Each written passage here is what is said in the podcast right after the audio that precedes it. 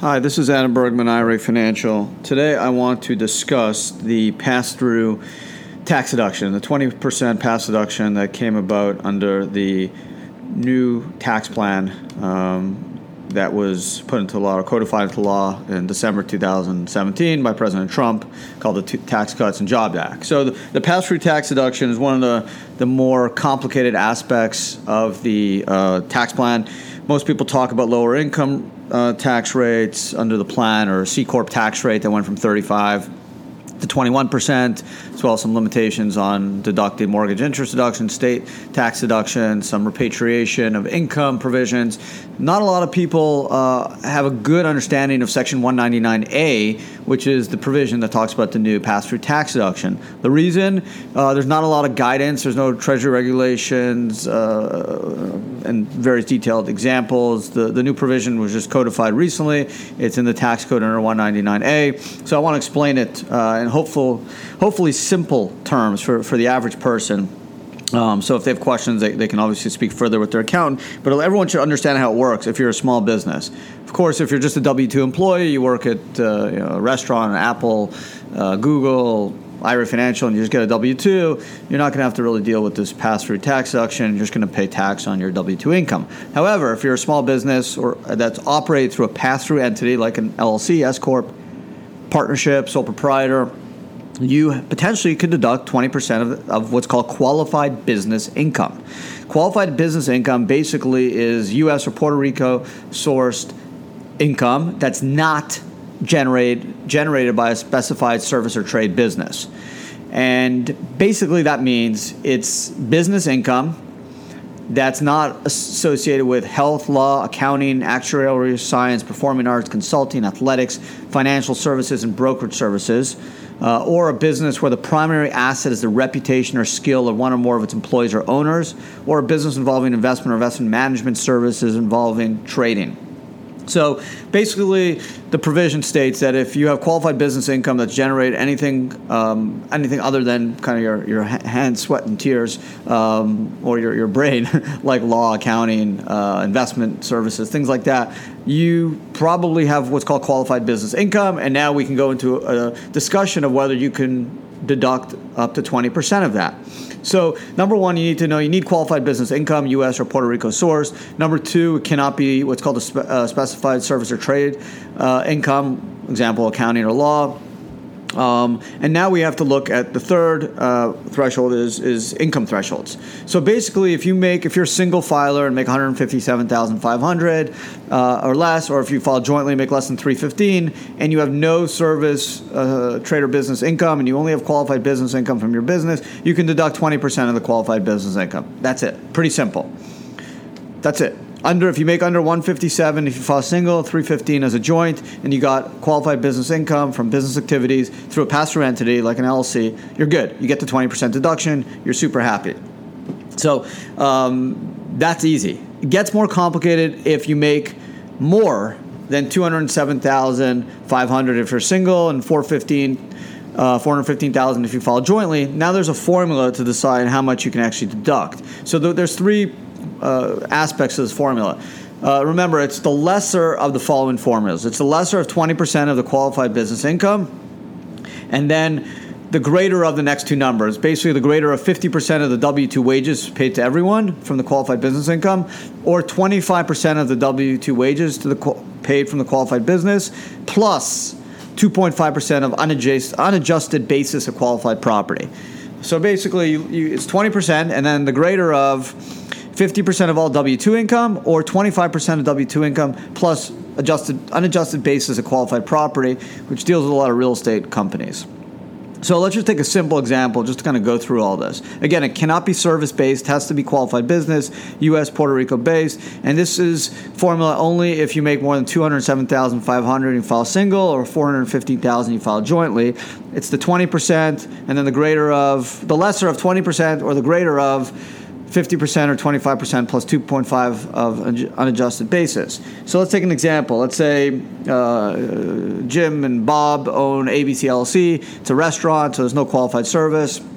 It's business income. Uh, they own a 50 50. And let's just say there's uh, a, mil- a million dollars of uh, qualified business income. I'd say 2 million of qualified business income and 4 million of wages. Keep it simple. So let's do the formula qualified business income. So we take the two million, divide it in half, one million each for each partner, times twenty percent.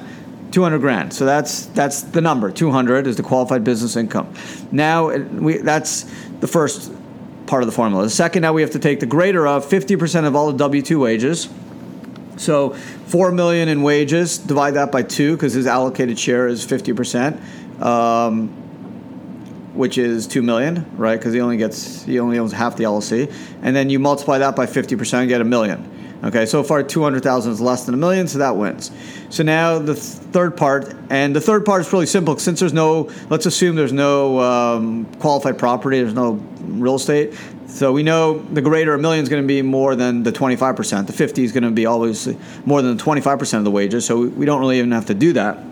So we know the lesser, 200,000 less than a million. So in this example, uh, each partner can deduct 20,000 on the allocated qualified business income. So if they each were allocated a million of qualified business income, they each could get a $200,000 deduction, which is 20%, which is nice. Again, if they were in the service business and it was all service income, they get nothing.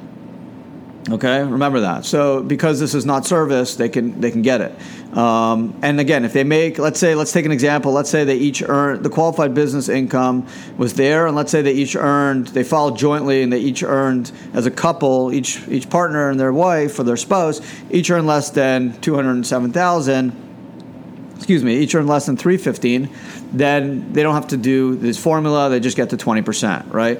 Because this formula is only if you make more than 415 as a joint or 207 500 as a single. And then you got to do this three three step formula.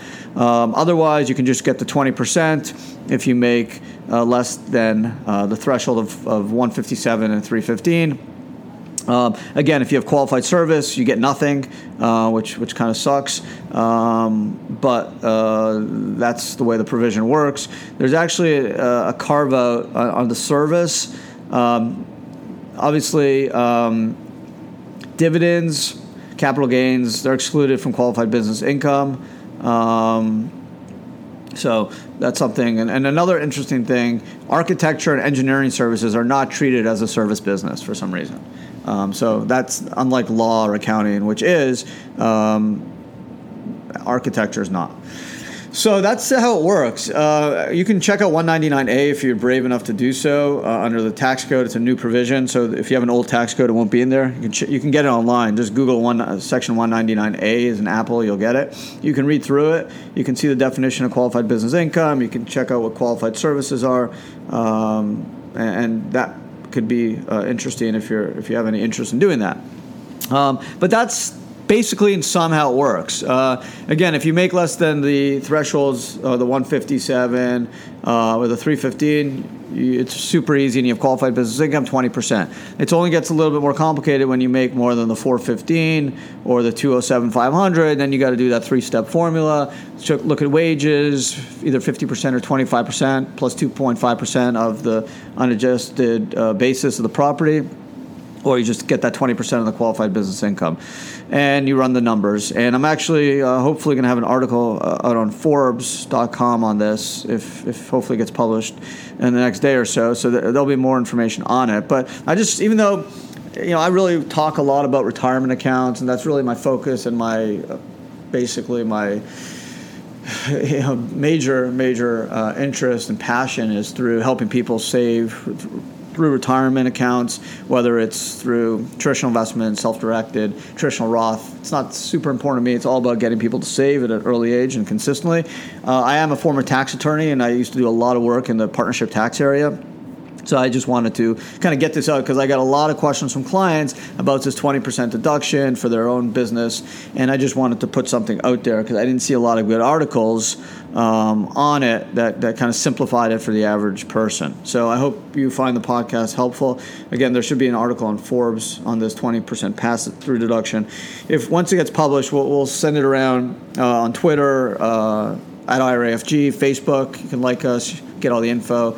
You can check on. You can follow. Uh, you can connect with me at LinkedIn. Uh, or you can check our website. There'll be a link to all our Forbes articles. Um, Adam Bergman, IRA Financial. Hope you found the podcast helpful. Thanks for listening. Until next time.